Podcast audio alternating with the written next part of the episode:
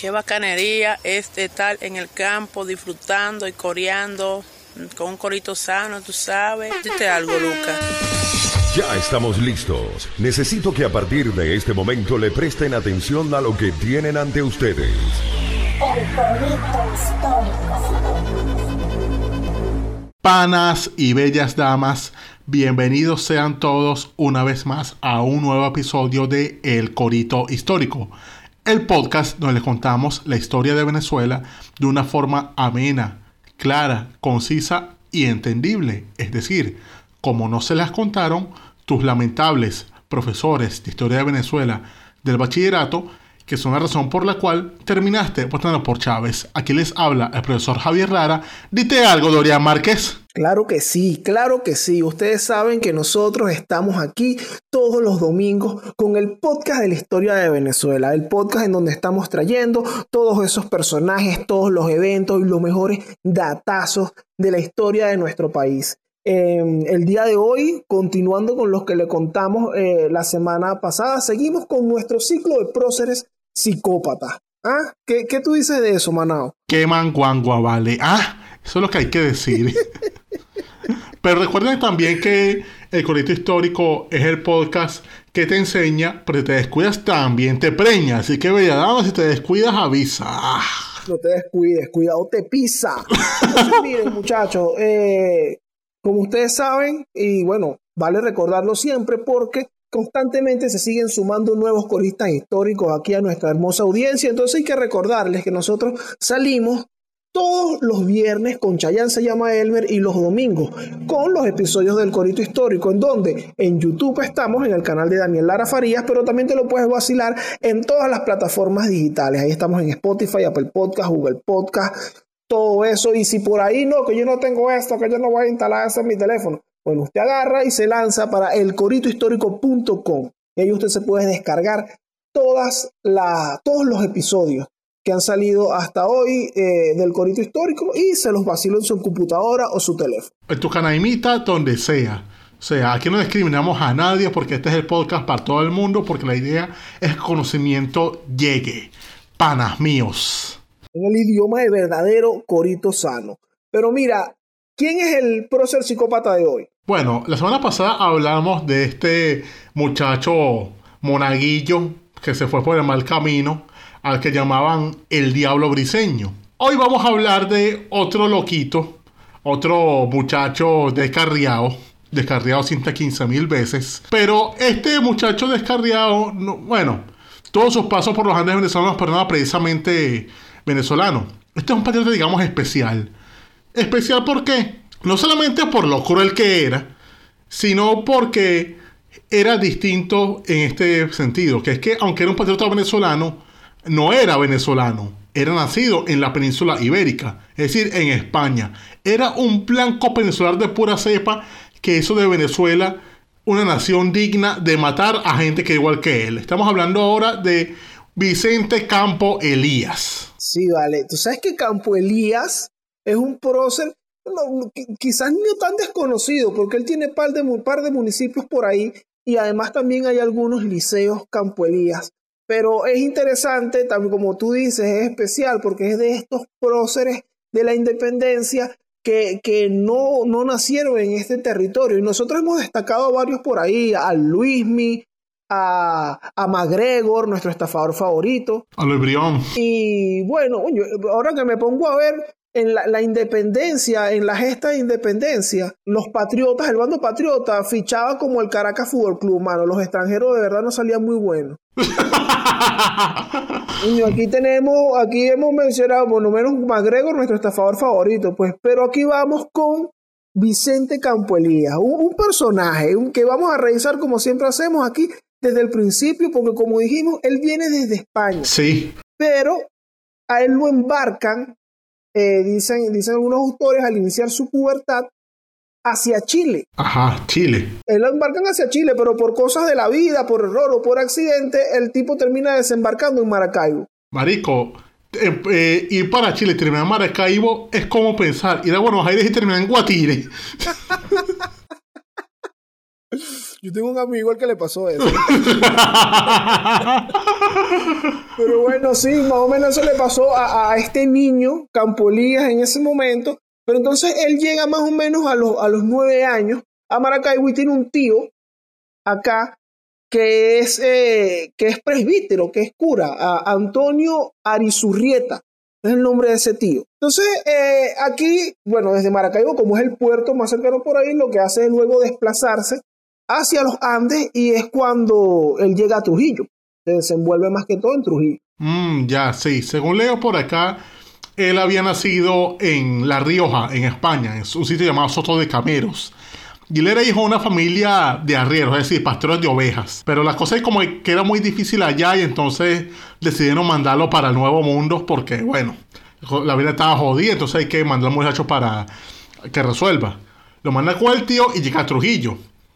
Y entonces él en Trujillo, ya cuando va creciendo, se mete a comerciante, según veo.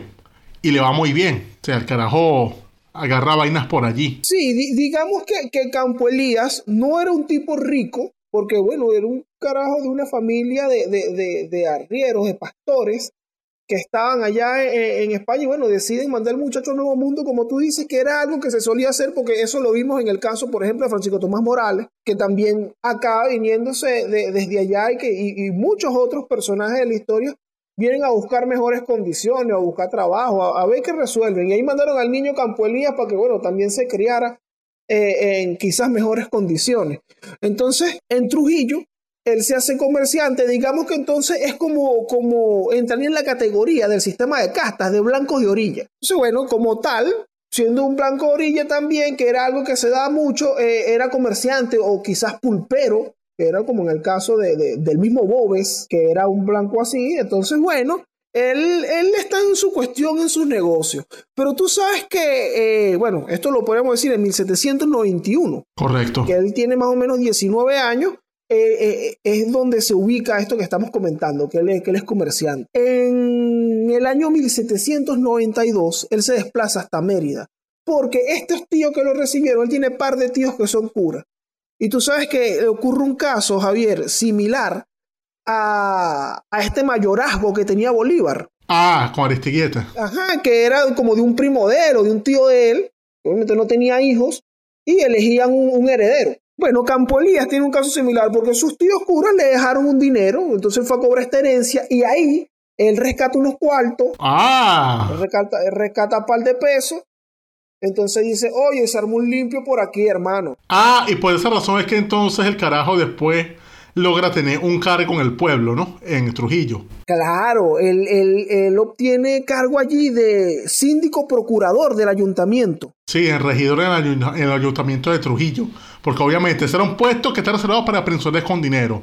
Era peninsular, pero no tenía real. De repente le caen estos cuartos y el carajo, mire, pero yo soy peninsular con real, así que aquí estoy con mi cuarto para reclamar lo mío. Y le dan su vaina, o sea, un cargo para él. Entonces se montó. Podemos decir que Campo Elías le sonrió la vida que él emigró de niño y tenía por ahí una vida normal, digamos. eh, sabía leer y escribir, tenía su educación y bueno, era comerciante. Y bueno, aquí cobra su dinero, obtiene este cargo y más adelante la vida le vuelve a sonreír, hermano. Ah, porque se levanta un culo, obviamente. Siempre es así. Ah, bueno. Yo sé que como siempre decimos, consigue a su bella ladrona, a la Babylon Girl de la que habló Danny Ocean. Así es.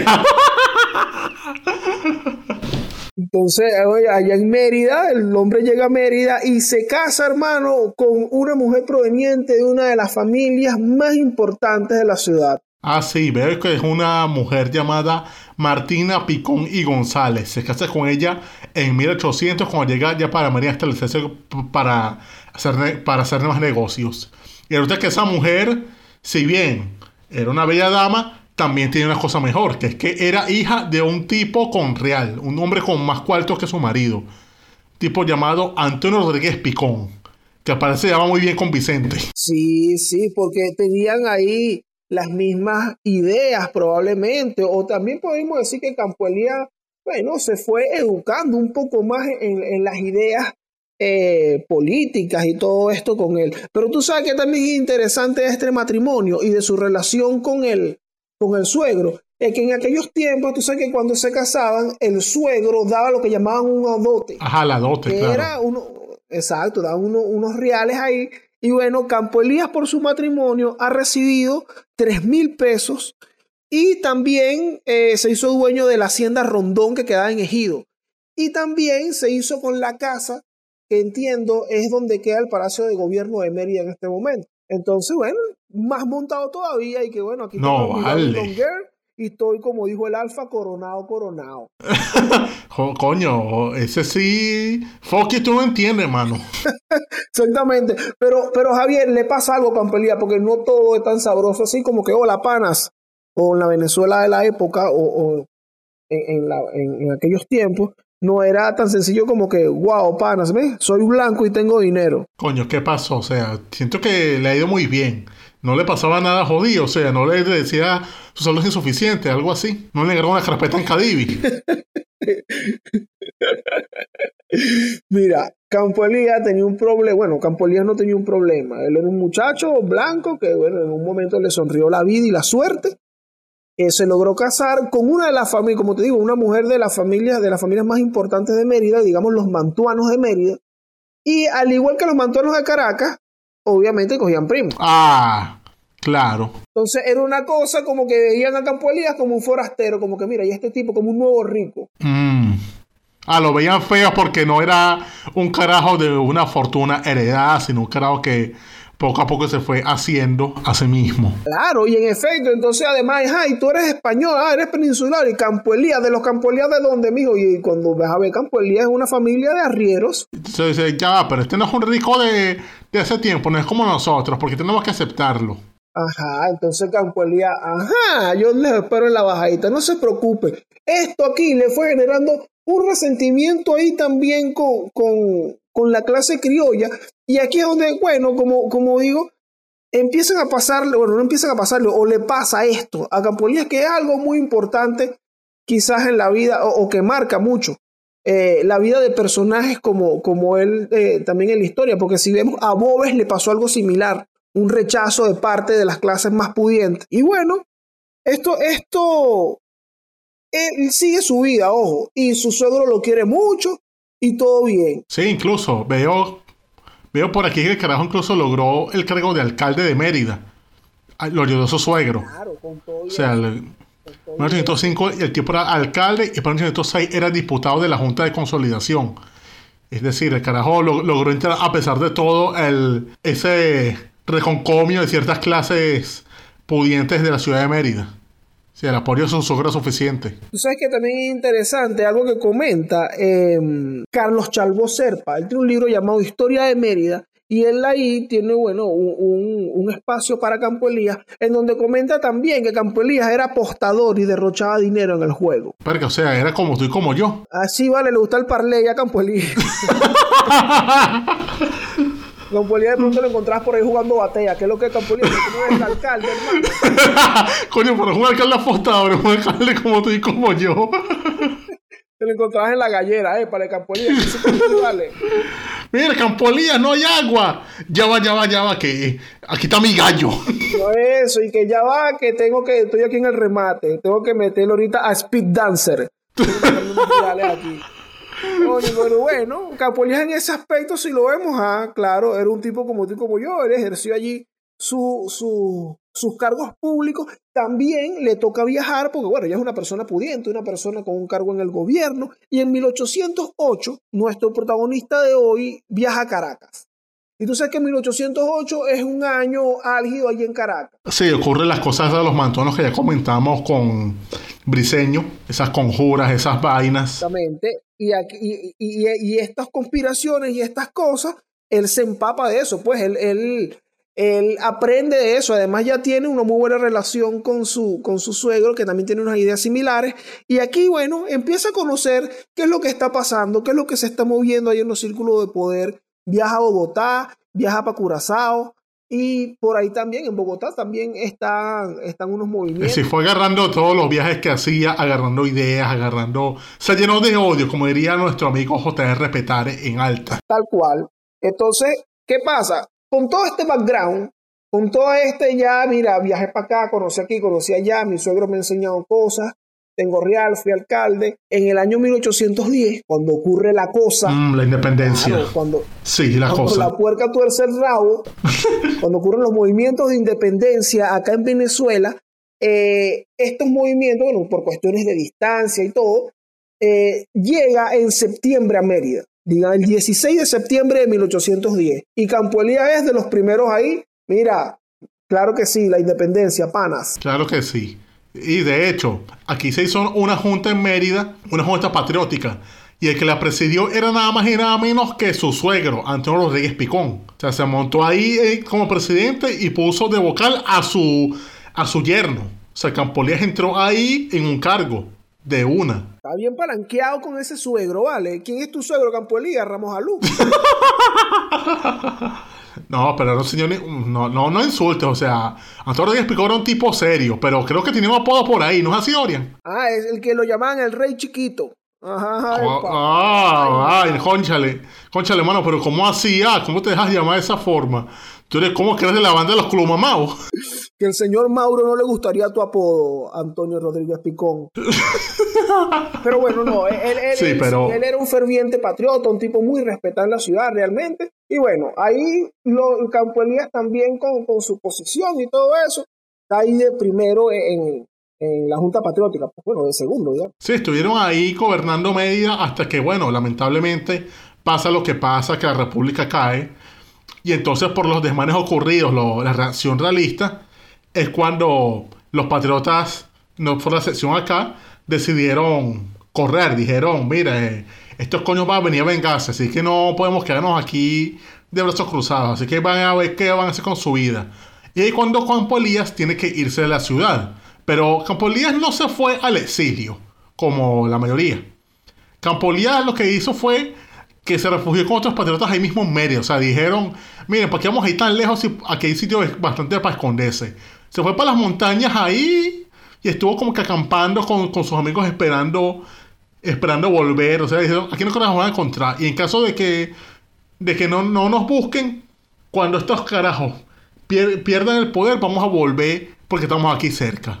Y el carajo así le pasó. Sí, esto es muy interesante. A mí me parece súper interesante el hecho de que Campo Elías es de esto, porque cuando la, la parte de, de las historias que hemos contado siempre, eh, bueno, hablamos de Bolívar, por ejemplo, Bolívar fue al exilio, Mariño, los orientales se fueron al exilio también, eh, desde Occidente también hubo, hubo muchos que se fueron al exilio, pero eh, algo que, que creo que es poco comentado también es que eh, en esos momentos no fue como un momento completo de paz, que Monteverde llegó y ya somos los reyes. Por, el Casanare, por ejemplo, hubo un montón de guerrillas que se levantaron. Y bueno, lo mismo hace Campo Elías en este caso, que bueno, nos vamos para las montañas, ¿vale? Y hizo su guerrilla también ahí, pues. Sí, armó unos coños ahí para decir, bueno, vamos a ver, si estos carajos vienen, no lo van a tener, no lo van a tener fácil contra nosotros. Y si nos dan un chance, vamos y tomamos esa vaina y, y los echamos de, de ahí. Sin embargo, di- Disculpa que te interrumpa, para como hacer el panorama allí completo. Me parece chévere también. Eh, lo que está pasando en ese momento es que, si, si recordamos un poco, por Oriente mandan a esta gente, a, a, a Suazola, a Antoñanza, para allá y allá se empiezan a violar los términos de la capitulación y Monteverde está en Caracas haciéndolo. Para Mérida mandan a Ramón Correa ah, coño, sí. y él ellos, ellos son los que están tomando y, y por allá, bueno, azotando a la gente en, en los Andes, a, a- a los que están involucrados en, en- en los movimientos patrióticos. Sí, pero la cosa es que de este lado, de ese lado de Occidente, en los Andes, recordemos que desde la actual Colombia, desde la Nueva Granada, las Provincias Unidas, estaba un tal Simón Bolívar que había, ya con su cargo de brigadier, hecho una campaña increíble por todo el Magdalena colombiano. Y después de hacer esa campaña donde expulsó a los realistas de esa zona de Colombia, pidió permiso para cruzar la frontera y se lo dieron como comentamos en el episodio de Santander. Es aquí cuando él cruza la frontera, llega a los Andes, llega con Briseño y todo eso. Y después de una campaña en la cual fue echando a cada realista de ciudad que entraba, antes de que llegara a Mérida, Ramón Correa se entera de que en el año, eh, ya en abril de 1813, él se entera de que Bolívar está cerca, el carajo, él ve que no tiene suficientes tropas para hacer frente a algo así, y él decía, bueno, a la ciudad se van corriendo. Y el que escucha primero esas noticias de que Ramón Correa no la ciudad es Campo Elías en su, en su montaña. Y entonces, cuando él se entera de eso, él dice, llegó, llegó la hora. Y bajó con sus guerreros y tomó Mérida, antes de que Bolívar llegara. Y si Elías fue el hombre que recibió a Bolívar en Mérida cuando lo proclamaron libertador. Cuando Bolívar llegó en mayo de 1813 a Mérida, ahí estaba Elías diciéndole, epa, ¿qué más panas? ¿Todo fine? Eso, eso, que es lo que, hermano, mira, ve, aquí estamos activos. Activos en el beta. Aquí estamos activos con los muchachos. Importante eso, porque, eh, bueno, también parte de, la comitiva ahí que lo recibe está su suegro, eh, que también, bueno, manda a sus hijos. Mira, Bolívar, aquí tengo los hijos míos también, que están grandes, llévate a esos muchachos para que, para que echen plomo y pata contigo por allá. Y efectivamente, aceptó a esos muchachos y a Campolías en su ejército. Le da a Campolías el cargo de capitán porque había reclutado a una gente, tenía liderazgo, y le dice, ok, Campolías, vas a irte con José Félix Rivas a echar plomo. Y se va con Rivas a echar plomo en un listado de botellas increíbles. El carro se va con Rivas a echar plomo en Niquitao, en Los Horcones, allá en Lara, el 22 de julio, en Bárbula, el 30 de septiembre, y en 3 de octubre en las trincheras. Y era siempre el comandante de la retaguardia, es decir, el que estaba siempre de reserva echándole bola. Y gracias a esas acciones en la Bárbula, por ejemplo, nombraron teniente coronel. Sin embargo, aquí con el todo estaba bien en las batallas, decir, hacía todo lo que se le pedía, iba como uno más, todo bien. Pero pasa que ya en octubre de 1913 es cuando aparece en la trama otro personaje oscuro, igual de español y cruel que él, pero en el otro bando. Es decir, es aquí cuando entra el urogallo. Vale. Catire Bobe sale ahí al ruedo con unos resentimientos también, ¿vale? Él ya viene él ya ha pasado por un montón de cosas y él viene molesto y dice, bueno, aquí vamos a, a, a, echarle bola, vale, vamos a, matar gente en esto. Pero tú sabes que Campo Elías forma parte de ese selecto grupo de oficiales patriotas que se dieron el lujo de vencer a Bobes. Sí, aquí cuento qué es lo que pasa. Pues que el 23 de septiembre de 1813 es cuando Bobes triunfa en una batalla en Calabozo, en la cual le gana a las tropas patriotas que estaban allí apostadas y ejecuta a todos los que capturó. Y así ve el camino libre para seguir a la capital. Bolívar eh, se alarmó por eso y decidió mandar a Campolías con sus soldados para que dieran casa a, a Bobes. Lo manda a Campolías con mil infantes y mil quinientos jinetes a que, a que joda a esa gente. Y se encuentran frente a frente estos dos españoles. Campolías por los patriotas y Bobes por los realistas en la sabana de Mosquiteros, 14 de octubre. Y se lanza este combate en el cual Campolías gana, pero una victoria arrolladora en la cual Bob tuvo que irse corriendo y fue corriendo como, como cuando Mono no carga a su hijo. O sea, fue una cosa que el tipo se fue aterrado porque al parecer Campolías como que demostró ser bien malo. Y de esta manera, Bobes deja allí una cantidad de soldados secretos en manos de Campolías. Se habla de que eran más o menos 500 hombres los que dejó ahí apostados, capturados por Campolías. Y estos hombres fueron masacrados por Campolías. Campolías los mató a todos, sin respetar siquiera el decreto de guerra-muerte. Porque el decreto de guerra-muerte, si bien era una cosa que decía que matara a todos, decía a todos con asterisco, mate a todos los que sean españoles y canarios. Pero Campolías que dio chance. Campolías mató hasta a los que nacieron en Venezuela, pero eran realistas. Es decir, el bicho se, dio ahí y dijo, coño madre, realista realista, mátalos a todos. Sí, vale. Aquí es cuando a Campo Elías le empieza a entrar este, bueno, este demonio, ¿vale? Se empieza a volver todo loco. Y es importante ese detalle del tema del decreto de guerra-muerte que habla de que a los venezolanos se les perdona la vida aun cuanto obren en contra de la República. Entonces Campo Elías dijo, a mí esto me sabe realmente a culo, hermano. Toda esta gente, maten a toda esa gente. Además, más o menos por aquí quizás podemos ubicar, aunque no hay una fecha exacta de cuándo dijo eso, una frasecita de él que tú tienes por ahí. Ah, sí. Pues el Campo Elías es famoso por decir lo siguiente. Porque él tenía un odio a los españoles arrecho. Hasta el punto que él decía que él quería asesinarlos a todos.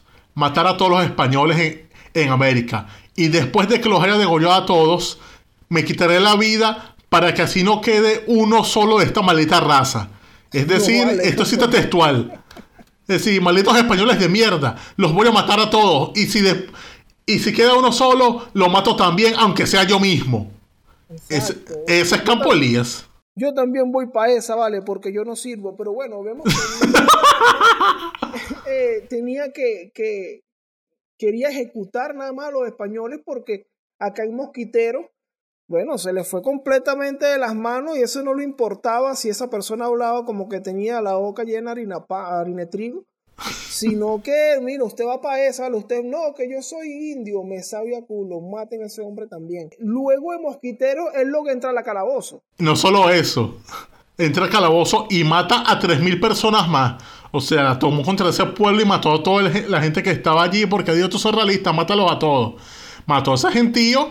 Mientras tanto, Bobes llega a Guayabal y es aquí donde recluta más gente que estaba horrorizada por todo eso que había hecho Campo Elías, ese masacre en Calabozo, ese poco de muertos que dejó los en mosquiteros y ese montón de gente que huye de la barbarie de Campo Elías, se va con a Guayabal y reciben aquel bando de Guayabal donde Bobes lanza su propio decreto de guerra a muerte, pidiendo la muerte a los blancos. Exactamente, eso es un detalle súper importante. El hecho de las acciones todas locas que se lanza Campo Elías en Mosquiteros y Calabozo es uno de los factores que lleva a muchísimos llaneros, muchísima gente a decir, no vale, estos tipos están, estos tipos están demente, mire, además me mataron porque tuvieron que haber matado familiares de muchas personas. Entonces, en busca de venganza y en busca de protección que no se la brindaba este bando, porque como te das cuenta, acá de llega y acabaron con todo, tiraron una OLP para allá, para Calabozo, entonces, bueno, van y decidieron mu- muchísimos llaneros unirse a la tropa de Boves. Y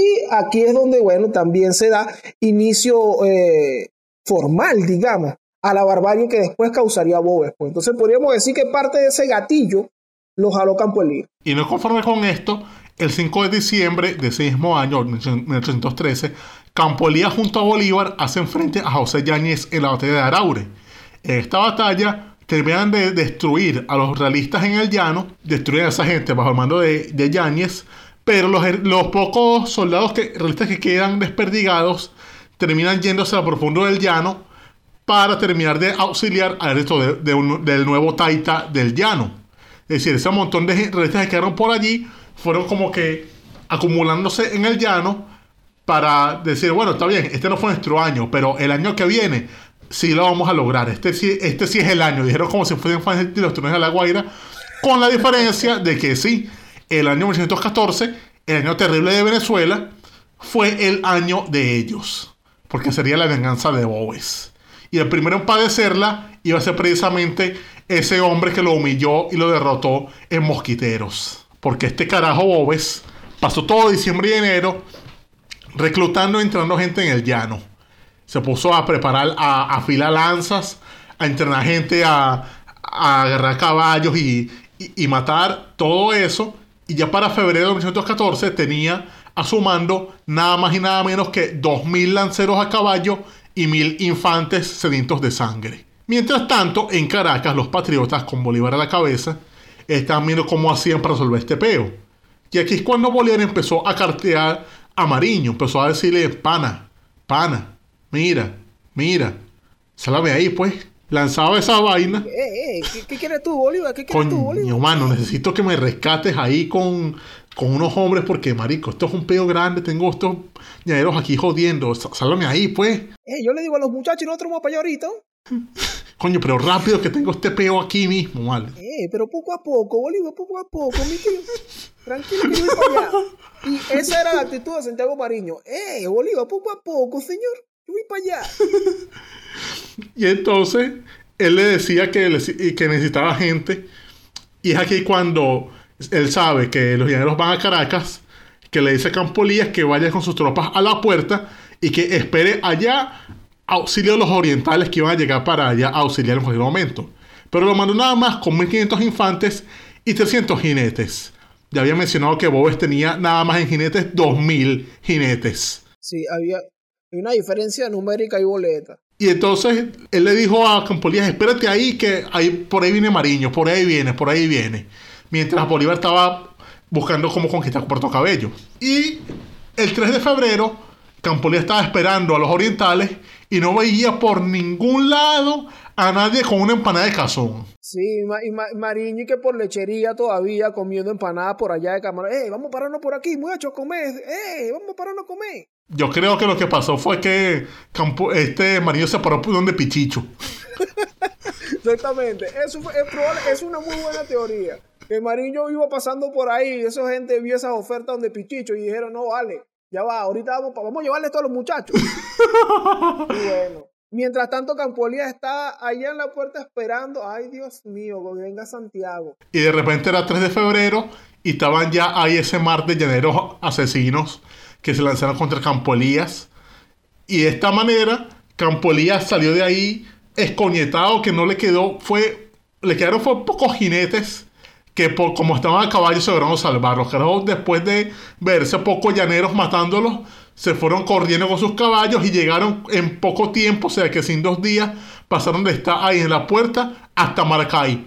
Y llegaron a Maracay y no encontraron nada, porque todo el mundo huyó sabiendo de esa vaina. Y ellos como que, verga, ¿qué hacemos, Wally? O sea, esta vaina lo que está sola.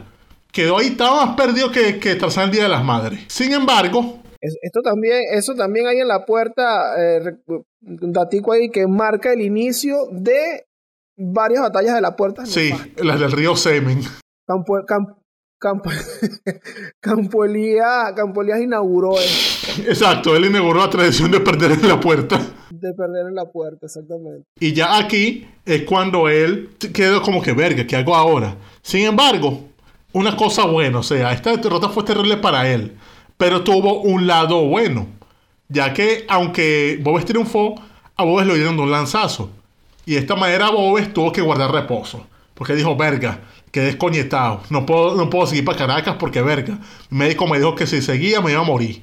Entonces, ¿qué hace Bobes? Él dice, bueno, tenemos Caracas a tiro. ¿Qué debemos hacer? Bueno, podemos agarrar Caracas de dos maneras. Podemos entrarle por el TUI o podemos entrarle por la victoria.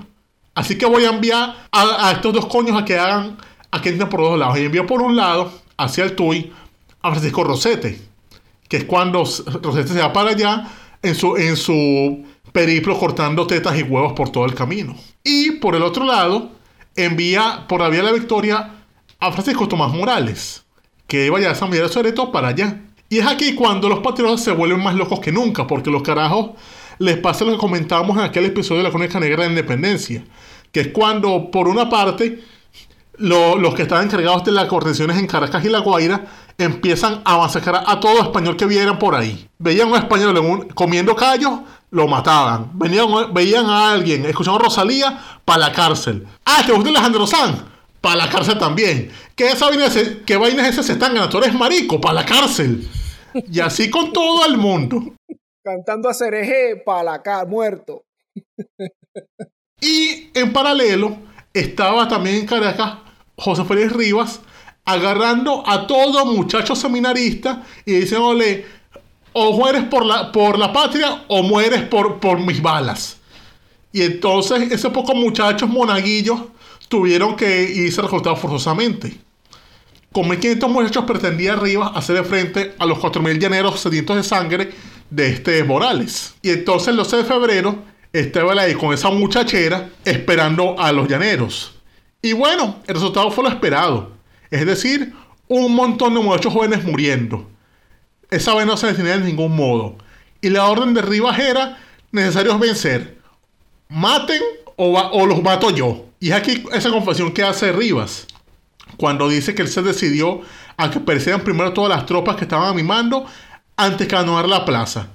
Y pudo haber perecido. Es decir, el carajo ya estaba a punto de que lo terminaran de matar cuando ya a las 4 de la tarde del 12 de febrero pasó algo increíble. Se dio un milagro. Que es que Campo Elías, que había estado desesperado con, con sus jinetes que le, sobra, que le quedaron de aquella batalla de la puerta, apareció de la nada por retaguardia de, de Morales. Y si bien Morales ya estaba a punto de conquistar esa vaina, cuando ve que le llegó fuego y fuego, puñaladas y lanzas por, por todos lados, el carajo quedó como que verga. ¿Para dónde agarro? No puedo seguir ni para adelante ni para atrás porque, marico, vámonos de esta mierda. Y entonces de esa manera, los carajos, los realistas tuvieron que irse por caminos verdes por, por los laterales, desperdiendo hasta Villa de Cura. Y dijeron, no, no, no, no, esta vaina se perdió. Si por ese milagro, por Campolías apareciendo, es que se ganó la la victoria. Es decir, el verdadero triunfador de esa batalla fue Campolías, a pesar de todo. No Rivas. Realmente, sí. Que José Félix Rivas realmente ya estaba allí en la victoria. Mira, bueno, maten al último, el último que apague la luz. Y aparece Campo Elías por allí con, con, entiendo que con unos 200 jinetes.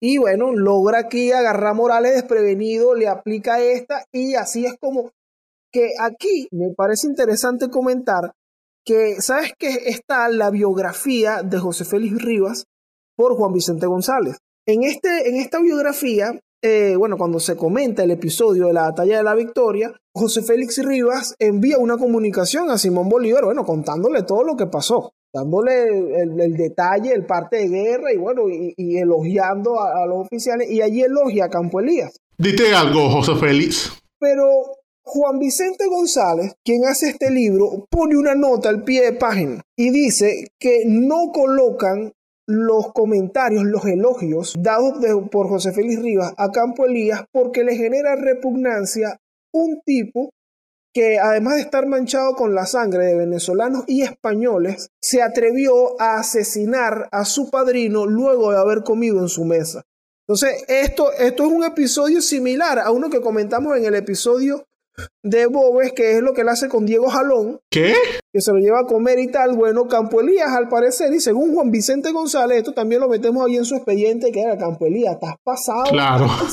A pasar psicópata, Campo Elías. ¿Qué es eso? ¿Cómo te vas a llevar a comer a tu padrino y después lo vas a matar? La circunstancia de este evento realmente no. no Coño, pero. No está mira. Tal, pero, yo creo que. Yo creo que la circunstancia fue lo que lo llevó a comer lo llevó a comer seguro que si las peores empanadas del mundo, el carajo se le quejó y, ah, ¿no te gustan las empanadas? ¿Cómo Estás muerto para el carajo. ¿Cómo que a ti no te gusta empanada de queso, padrino? No vale, fuera de aquí. Le dio como unos jugositos. No, bueno, eh, Campo, Elías, Campo Elías de verdad le aplicó esto. Esto es algo que comenta Juan Vicente González. Y, es su razón por la que no coloca los elogios de José Félix Rivas para Campo Elías, pero bueno, me imagino que aquí José Félix Rivas habrá hablado súper bien de, este oficial que prácticamente le salvó la vida. Más, salvó la República y le salvó la vida. Bueno, no salvó la República, en ese momento le dio una buena noticia a la República realmente. Una en un momento en el que se necesitaba, porque, o sea, todo lo que comentamos para que pasara esto. O sea, todas estas vainas que estaba pasando y de repente él salva ahí. Mientras tanto, aquí la estrategia cambia, ya que Bolívar decidió salí de Puerto Cabello porque ese, ese frente no estaba dándose bien. Y él decía como que verga, nada que llegan los orientales, España, qué ladilla. Coño, voy a tener que defender yo la capital porque, coño, no puedo esperar a estos carajos para que lleguen de donde Pichicho. Ah, bueno, a todas estas, Marillo no ha llegado. O sea, eh, lo están esperando el 3 de febrero. Esto ocurrió el 12 de febrero y Mariño todavía no ha llegado. No, se seguían en una alcabala, seguía, no sé. Ya, ya iba por el tigre, seguramente. Y es aquí cuando Bolívar decide irse a San Mateo a esperar a, a quien llegara primero, fueran los realistas o fuera Mariño. Pero el 25 de febrero, Bobes, que estaba recho porque derrotaron a Morales, se para y dice, coño, todo bien, tengo que hacer, yo juro, no joda. Morales, canario de mierda, anda ese pescado frito y déjame esta vaina a mí. Se paró y dijo, bueno, vamos para San Mateo a matar a estos carajos. Y levantó a 7500 hombres para... Ese se lanzó como decía Dinois. Vine a matar. Así mismo. Vine a matar, vine, vine a matar. Así es, háblales, vivir rasta. Se llegó para allá con la punto 40, hermano. Exactamente. Y Bolívar, entre tanto, decidió, bueno, vamos a, a la casa mía allá en San Mateo, al ingenio. Y es aquí cuando él decidió hacer una defensa. O sea, y montó. Él en el centro coordinando todo. En el lado izquierdo de la hacienda iban a estar Ricaurte y Gorgosa esperando a, los realistas. Y el lado derecho iba a estar. Hablando de Dinois, y ahí mencionaste a Ricaurte. Ricaurte también le hace un gran homenaje a DJ Negro cuando dice: Una fuerte explosión, bom, bom, blanc. cuando Negro llegó. En eso se inspiró DJ Negro. ¿Quiénes eran los otros muchachos que están ahí destacados? Bueno, destacados por la derecha estaban Villapol y Campo Elías. que debían entonces hacerle frente a los realistas. Y ya este sitio de, San Mateo fue una batalla de meses. De, fue aproximadamente un mes de puro tiro, cañonazo, lanzas y hasta machete. Y el primer día, Campolías le tocó lo peor. Él le tocó hacerle frente directamente a las columnas que, que mandaba Bobes. Y entonces él le tocó caerle a tiros a esa gente que venía con lanzas. Fueron siete horas de los carajos echando plomo, pura bala, cañonazos, lanzazos. Incluso ese mismo día murió Villapol, quedó comandando Campolías, hasta que de repente Campolías lo hieren de bala ese día, el primer día de la batalla. Cae herido de bala y coño, le tocó retirarlo. Lo retiraron de esa vaina y el carajo murió a las semanas. No, no llegó a ver el, el fin de la guerra. Por esa herida de bala de, de, de ese primer día de batalla. Imagínate tú esta manera de morir. Bueno, Campolía muere en, el, en el, la candela de la guerra, en la candela de la batalla. No podemos decir, por ejemplo, en el caso de Antonio Nicolás Briceño, que lo hablamos la semana pasada, que el tipo es capturado por una imprudencia y todo esto, porque bueno, era un carajo, era un carajo impulsivo y todo esto, pero bueno, Campo Elías contó y que tenía este expediente que comentamos aquí, él muere en una circunstancia en donde, bueno, así, ahí está Villapol, también es asesinado allí, en el mismo, la misma candela de la guerra, por estar al frente, y bueno, y comandando, me imagino que un tema también hay de que viene para Campo Elías, tú sabes cómo, cómo jodía a Bobe, llégate para allá, y bueno, Ahí terminó herido y, y, herido y luego, bueno, muere por esa misma herida días después. Exacto, este fue, digamos, el fin de este español patriota temido odiado por, por, sus propios compatriotas. Este carajo que los odiaba tanto que, bueno, los quería matar a todos, pero por lo menos cumplió en eso de matarse a sí mismo, porque de cierta forma matarse a vos es matarse a sí mismo. Sí, vale. Eh, de, este personaje de Campolías vemos que, que es un tipo como como en el caso, hermano, me, me, me gusta compararlo un poco porque tiene, me, lo encuentro parecidos allí a Bobes. Sí. Eh, eran tipos que estaban, o sea, Campoli era un tipo ya, un muchacho de 19 años, de 20 años, al igual que Bobes, más o menos, eh, que, estaban por ahí comerciando. Esa gente no tenía ningún tipo de intención en unirse a un cuerpo de, de, de, soldados, de algo por el momento. A diferencia de, como vemos, bueno, creo que era la educación de las clases altas en ese momento que eh, tenían algún rango militar. Estos tipos no, estos tipos eran comerciantes. Campolía está por ahí, Campolía lo que estaba pendiente era cobrar su herencia, eh, levantarse a una, a, una fresa de allá de Mérida y cobrar su dinero. Sí, pero, pero bueno, las cosas de la guerra, es decir, este, este fue un fenómeno tal, que eso con unos comerciantes, unos pulperos, unos hombres del pueblo cualquiera terminarán metidos en el camino del odio. Tal cual, y en el camino del odio, y bueno, en el caso de Campo Elías se despierta, y como en el caso de Briceño también un fanatismo eh, dentro de las ideas que se están manejando en ese momento, que era, bueno, ah, la guerra civil.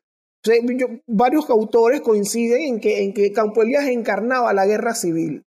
Era un tipo que estaba, que cuando, cuando eso se, se, cuando se prendió la mecha y él se unió a un bando, ese era su cosa, que no, aquí hay que matar a toda esa gente, que en el otro bando aquello hay que matarlo. El otro bando hubiesen sido unos chinos, hay que matar a todos esos chinos. Se, se, llenó se dejó ya por el odio. Igual que el, bueno, Bobes, igual, que los pulperos todos que se metieron a la guerra. Es decir, no fue la excepción, simplemente fue un hombre de las que circunstancias llevaron a lo mismo. Y en su tributo tenemos hoy unos municipios en Venezuela.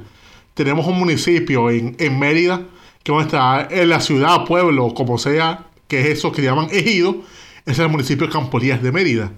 Y también hay un municipio en Trujillo con su nombre, porque qué mejor tributo a un hombre que odiaba a los españoles que un municipio en Venezuela. Exacto. y bueno, en Ejido, interesante eso porque ahí mencionamos hace rato que eh, cuando se casó, se hizo dueño de una hacienda que está allá en Ejido. Entonces tenía, el tipo era un tipo de la casa ya, digamos, en, en Ejido. Pero también es otra parte interesante, es el hecho de formar parte de este club, digamos, de, personajes patriotas, de próceres patriotas que son extranjeros. Y psicópatas en su caso. Ese es otro asterisco. Entonces, bueno, esperamos de verdad que haya sido de su agrado el relato acerca de Vicente Campoelías, un hombre que está en las páginas de nuestra historia Ahí, si ustedes van, eh, están en Caracas y van por el monumento a los próceres, ahí van a encontrar escrito el nombre de Vicente Campo Elías. eh, hay liceos con el nombre de Campo Elías, eh, hay muchas cosas que lo recuerdan, pero bueno, aquí nosotros estamos contando la historia real de que, quién era este, este personaje, este prócer que sirvió a la causa patriota. Ya la semana que viene traemos otro que estoy seguro que se van a Sí, bastante. Pero por el momento lo que les queda a ustedes es ¿qué cosa? Bueno, suscribirse al canal de YouTube aquí Daniel Lara Farías. Vayan ahí, suscríbanse. Si quieren recibir las alertas de, su, de, de los en vivos y todo eso, denle la campanita, está allí. Y también pueden escucharnos en, en todas las plataformas de podcast, sean Spotify, sea la plataforma Panas, o pueden irse a iVoox, a Google Podcast, a Apple Podcast, o también en la página www.elcortehistórico.com pueden descargar nuestros episodios y vacilárselos. También no olviden irse a las convocatorias que haremos esta semana en la cuenta arroba el histórico guion bajo en Instagram, donde vamos a hacer la solicitud de preguntas para nuestra sección Chayan se llama Elmer, para que pregunten todas sus dudas que tengan por ahí para nosotros hacer unos episodios especiales con eso, responderles a sus preguntas. Igualmente pueden hacer las preguntas directamente a nosotros, a nosotros en nuestras cuentas de Twitter, que están también aquí abajo. Pero ¿qué más les queda por ahí, Dorian? Háblales. Bueno, ahí está toda la información completa, elcoritohistórico.com, ahí te bajas todos los episodios de una vez. Y bueno, ahí atentos a las convocatorias de El Chayán se llama Elmer. De igual manera, recordarles que suscríbanse, suscríbanse al canal, muchachos, den su comentario, pueden ir sugiriendo temas, nuestra lista de temas sugeridos es enorme, pero hoy los vamos cubriendo uno a uno y bueno, esperamos que se lo sigan vacilando, recomiéndaselo a tus panas. Diles ahí, maná. Así es, así es, así es. Igualmente, aquí abajo en la descripción tienen todas las fuentes de donde sacamos esta información, que nada es inventado, todo es auditable, porque nosotros hablamos con la verdad. Pero bueno, panas, este fue el colito histórico de Vicente Campo Elías, me quité ya.